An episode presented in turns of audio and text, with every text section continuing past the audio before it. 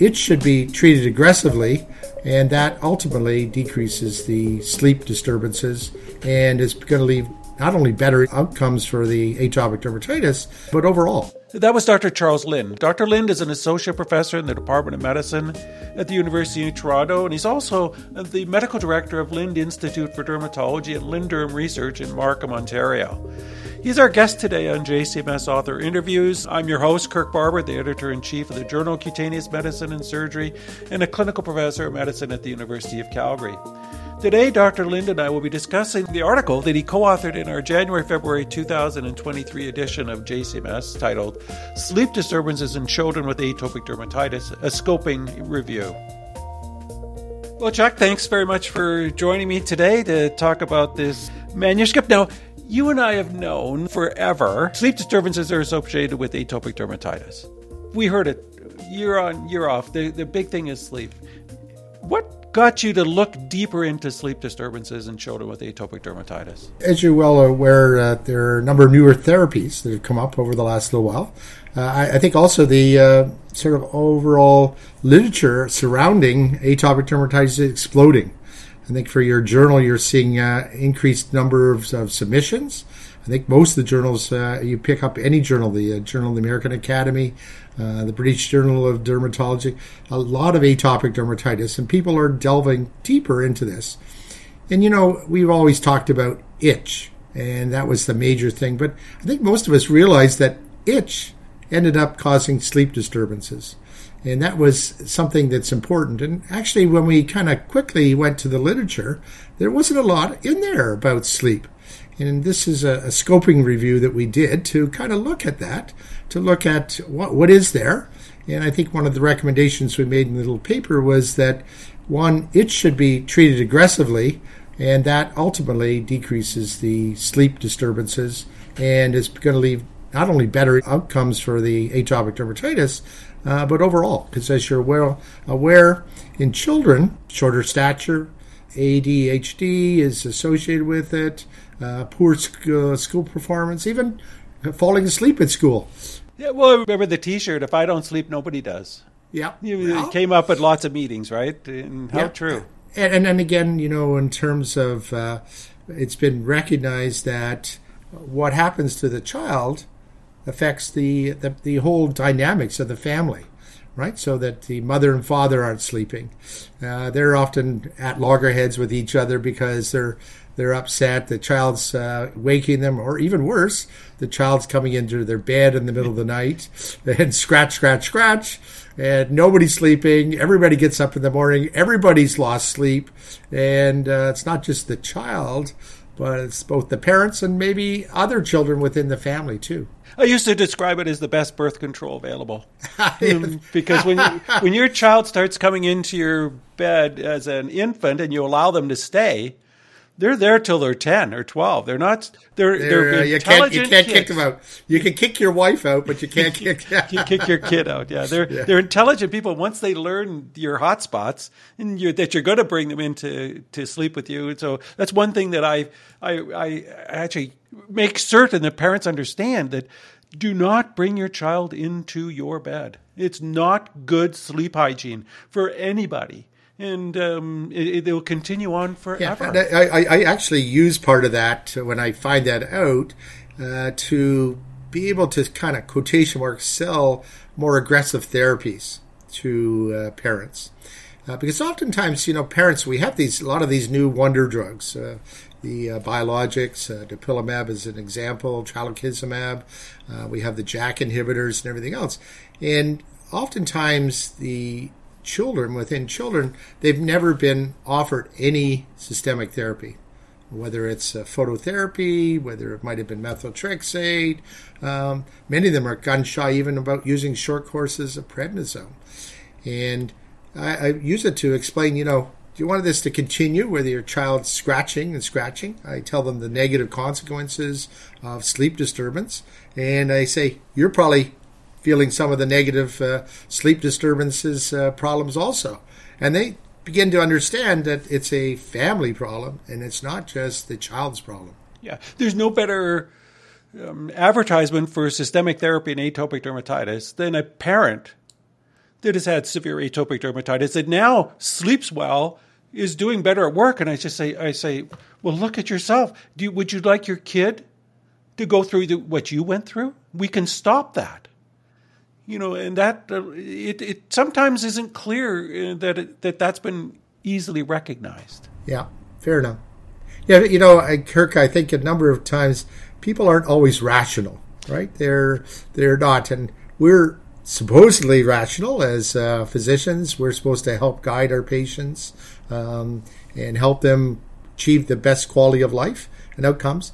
Uh, but sometimes you're hitting a, a roadblock uh, because there there's right. an irrational fear of something, and you often have to explore that what that, that fear might be, or the ra- or the irrational pursuit of a cure. Yep, yep. So we're getting closer to yep. finding that holy grail, but not there yet. Yeah. So I mean, when you it, Go ahead. Go ahead. No, no. I just in my lifetime, uh, the this was a disease that certainly was very uh, much underserved. You know, he often brought patients back and go, "Oh, this one topical steroid didn't work. I'm going to give you a different one, and you use this one." And uh, you know, people got infected. Uh, a lot of the times, uh, staph aureus all over their skin. They might even got uh, the herpes simplex on their skin. And again, it was just around and around. It was like a mill uh, you were yeah. Treating... You had to be a salesperson in some respects, didn't you? Yeah. Not take and and not take away hope. But nowadays, you know, new drugs. Yeah. New need hopes. more aggressive behavior, new hopes. So when you but and just to come back onto the new medicine story, when you looked at the sleep disturbances in the scoping review, throughout the article you talk about there's quantity and qualitative differences in sleep. And you, and you do make a point of uh, highlighting the fact that inflammatory markers may be a bigger issue than we had thought. It may not just be related to itching and scratching and rolling around at night. Yeah, yeah, that was uh, interesting that uh, that's we, that we put that out there because I don't think that's really been pointed out before. I mean, it's very logical, rational, If you're itching, itchy, itching, you're not sleeping right, and uh, that's the you're getting uh, your duration of sleeping, your quality of uh, sleeping, and everything else. Uh, but there seems to be something else too, and you know this is where understanding even in psoriasis, right? There's something else going on with some of these uh, cytokines that may in fact uh, cause depression, anxiety in people, and that we really don't understand. So I think you know as you well know, when there's uh, new, newer drugs, newer hope, and everything else, uh, people begin to delve into the disease and try to understand the disease. And oftentimes we come up with things that, wait a minute, that doesn't make sense, right? It's uh, it's been dogma for how many years? I mean, it uh, you know we were always told uh, when you and I were training that atopic dermatitis was the itch that rashes, right? And uh, that was the association. Uh, but in fact, whether it's the chicken or the egg here, whether it's the initial uh, cytokines and the barrier breakdown that causes the itching, uh, and backwards. And there's probably feedback loops and everything else going on here too. You really have to congratulate Big Pharma. And it's not often people do that. But the idea here is that that research, based on so the introduction of a drug and then all the research that falls from that, this really expands our understanding of the condition itself. Yeah. So you've, you've been at meetings, Kirk, where you see, like in the year 2000, uh, we're talking about psoriasis here, there were, you know, 50 papers on psoriasis. And along comes understanding of biologics, and the next year it's 400. And then the next year it's 2,000, and the year after it's uh, five or 6,000. And that's the same sort of thing. When you look at the demographics of the number of published papers, uh, that are coming out uh, because people begin to understand things and we also to understand uh, they should question some of the dogma that we've had around this. And ultimately, we're trying to get the best quality of life for our patients and understanding this disease well, not only for us as individuals, but uh, as a group of dermatologists, uh, physicians, and ultimately for our patients. I use sleep to really determine whether or not my treatment is working. Yes, very much. Right. I, even before itch, uh, I use a sleep, and, and and and I've done that for a long time. Just like just like the ADHD story. I mean, again, if the kid can sit at school better, then I think, okay, uh, we've made a difference here and we've got a decent treatment, whether it's methotrexate or new biologics yeah. or, or, more yeah, aggressive. Again, that's cream. part of the uh, point of the paper is to elevate it to kind of being in kind of first position or at least shared position with itch. Because uh, a lot of us, I think, uh, what I do in my chart, I often write a comment, uh, sleeping terribly, or but I often do a NRS. I you know have a little line and I have them draw it where, where their sleep just or their uh, itch is, and that is uh, sometimes a little bit more uh, tangible and a uh, thing to do. Whereas the sleep can be for many different reasons. You know, they're concerned about the test they're having the next day and everything else. Right. Well, so. the other thing, the other thing your paper taught me was the difference again, as I alluded to, is quantity and quality. Yeah. Ask a few questions about that. And the other remarkable thing in your paper is, is the underestimation of the problem by the parents. Yes. I was struck by that comment. I mean, I think parents actually talk about their sleep disturbance their kid a lot. And this work was saying, well, hang on, they're not really getting the whole problem. Yeah, you and I have been around a long time. Uh, you know, you got the kid in front of you that's got uh, terrible cystic acne the kid wants to be on isotretinoin and the mother's all afraid of it and everything else. And well, isn't there something else? And the kid's going, please, please, I want help. I want isotretinoin because my my brother or my uh, best friend went on and everything else. And it's often the kind of uh, parent that puts the kind of negative fear on it and everything else. Uh, and same with this, you know, uh, parents underplay this. They go, "Oh, I want, I want the cure. I want my child to be a whole lot better. Uh, he's not attending school, everything else." And you're going, "Well, he's not doing all this because he isn't sleeping properly, and we haven't got the disease under control." And then, then the conversation flips to, uh, "Can we have?" No, I can't even. Can, we're not even using hydrocortisone here, and you know the calcineurin inhibitors. Uh, you know, and you go, well, kind of, what do you want me to give? something natural, something super safe.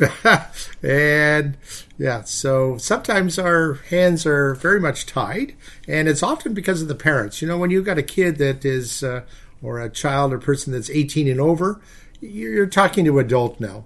Uh, and they can make up their own mind, and you're then able to play on the situation. You know, you're obviously scratching 24 hours a day. It's probably pretty difficult to uh, do your university work and everything else. Uh, you're not sleeping well, da da da, and your grades are suffering. Whereas the control in a kid is with a parent. Yeah. The parent is the one that makes the decision, and it's yeah. based on what they think yeah, about is the problem is. So we had um, a sleep specialist on in one of our podcasts, and we were we were talking. Is Dr. Samuels, and we were talking to Dr. Samuels about this, and and uh, he his advice was apart from sleep hygiene, okay, making sure the room and uh, he had one thing to say: control the disease. Control the disease, control the disease, and then so we chatted on for a longer longer time. And he says, "Well, once you control the disease, he said, uh, what do you think is the biggest problem?" And I sort of stumbled a little bit, and, and he said, Well, it's right in front of you. And of course, it was my cell phone. and, and, and so he went on to talk about screen time prior to sleep. And he said, Kids, two problems disease and screens. Really? Control them. Yeah. And, you and your kids will sleep much better. He wasn't really talking about any kind of, you know, pill to give the kids or or or or, or you know some sedative or melatonin none of that. It was it was all controlled control control the disease control the screens. And, and you'll have so, and you'll have success sounds like we then lose the kid because the kid says, "No, I want my cell phone time." yeah, yeah. And the only time my parents give it to me is for the uh, two hours before I go to bed. Before you go to bed, exactly. Just as a, as a babysitter, right? Yep. So, yep. but that should stop. So if anybody has atopic well, children, um, that's that's good advice. I think yeah. I think that's uh, pretty good advice. Yeah. And the other thing was he didn't really spend a lot of time on medications for sleep, as I said, and um, which was a bit of a surprise to me because I thought I'd get the the magic pill. Right, you can use this one safely in children. And uh, his comment wasn't uh, with regard to medication because I, I recall using Atarax hydroxyzine to benefit, and the benefit was sedation. You know, yeah, and we used to think about, um, and, and, maybe we were just being cruel to the kids and kind to the parents. but I can remember using it to sedation at nighttime if the kids yeah. couldn't get to sleep, well, titrating it to sedation. Yeah, right? still a, uh, quite a number of physicians still use Benadryl. Uh, they, again, completely knocking the kid out. And again, that's an older, dirty antihistamine not to be used as far as I'm concerned. Yeah, it may sedate, but it also disturbs sleep patterns, right? Yeah. And so it just it just cycles the, the, problem even deeper. Yeah, so control the disease, control the screens. Now, in your in this scoping review, did anything come up with respect to therapies other than that? Is anybody trying anything that you you ran across? No, no, this was again a scoping review to sort of see what's out there what's already been published. And as you can see, you know, we got uh, what 568 hits or something. Uh, we narrowed it down to 31 that we felt we can uh, extract uh, information out of. Uh, and again, a scoping review is not kind of um, uh, you're extracting some information for more general yeah. trends and everything else. Yeah. It's not rigorous science per se, but it's sort of showing what's in the literature and what should be thinking about. Um, you know, when we first started it, I didn't recognize that there were other kind of uh, patterns too. So we had all about the decreased frequency of sleep, the quality of sleep, but we recognized that there are other things that are going on, like uh, nocturnal enuresis uh, that are happening, uh, uh, clonic uh, motions that people get. there were several other sort of sleep related things that are going on there at the same time. And obviously, the biggest one is kind of frequency and uh, the quality of sleep that you get, and uh, the waking and etc. But there seems to be something else going on, and then we also left the door open that there's also that's things that don't fall into either one of these. That other things may be going on here too. I was surprised that in this scoping review there wasn't a pre and post there was a lot of discussion about what the abnormalities are. But in the scoping review, there wasn't a lot of people saying, okay, well, this is the abnormalities I detected. I, you know, controlled the disease and controlled the screens, and this is way better. So I, I was stunned that, uh, that that wasn't present somewhere. We're not kind of there yet. I mean, I, I think, you know, we're going to have studies that go on and use particularly the actigraphy, where you wear the watch and you compare the amount of time and everything else. And people are going to do that. Uh, that started to be used in clinical trials to uh, look at the uh, sleep disturbance and everything else, and to be able to see what happens uh, longitudinally. Uh, but you know, the stuff that's really in the literature so far is pretty basic stuff. Yeah. And people said these are what's what's happening, uh, but they didn't basically do a kind of before and after type of idea of this prospectively. Okay, well, control the disease, control the screens. Yeah, right. I mean, yeah, so we enough. can get it down to two basic mantras, and uh, maybe we can make a difference here. I mean, it, you would think that somebody would have got the. I mean, it's sleep. It's it, the wearables for all this high tech stuff. The wearables you think would be, you know, we'd be tracking the number of scratches per minute um, during waking, during sleeping, the you know the clonic tonic movements, the this that the other thing, you know, and try and and try and do it because it's ob- it's good. Kirk, as you well know, uh, clinical trials are becoming increasingly uh, difficult to do, yes. and they keep adding things. You know, uh, here, Dr. Lynde, you, we would like your uh, patient to spend three hours in your clinic answering all these questions. Uh, yeah. Oh, by the way, you have to do a, a depression scale. By the way, uh, you know, it's a topical drug, but you still need to do ECGs for them and everything else. And so you have to do it yourself. Yeah, yeah, yeah, and, and and you know the sort of um, complexity and uh, adding more things. And yeah. uh, of course, the uh, pharmaceutical company would like to gather further and further data. But sometimes there's a breaking point of how much data you can uh, get um, and get easily without kind of having the patient give up their life to be in the clinical trial. Yeah. Well, I'm, I'm waiting for a sleep lab. I mean, because they're pretty prolific in our part of the world. Yeah. And I'm waiting for a sleep lab to start to do some of this research um, because I think it would be enlightening. To, to yeah, no, I think it's unfortunately, at least what I see in uh, Ontario here, is the sleep labs are money makers, and they're they exist basically to uh, take a person, evaluate them, get the consultation fee, get the kind of uh, fee for doing the rest of it. And I don't see many of them that are really interested in publishing what they're finding. Uh, I think they're just providing a service. Uh, it's like uh, going to get your ECG done or something, uh, and it's paid for, and nobody's kind of tracking the last uh, 20,000 ECGs done in the month of uh, June in the province of Ontario or something. Yeah. So you're not you don't think somebody will be looking at a having a six year old atopic into their clinic uh, for a sleep study? Probably not in the near future. Huh? Uh, I don't think so. yeah, probably not. Unless there's a good fee code.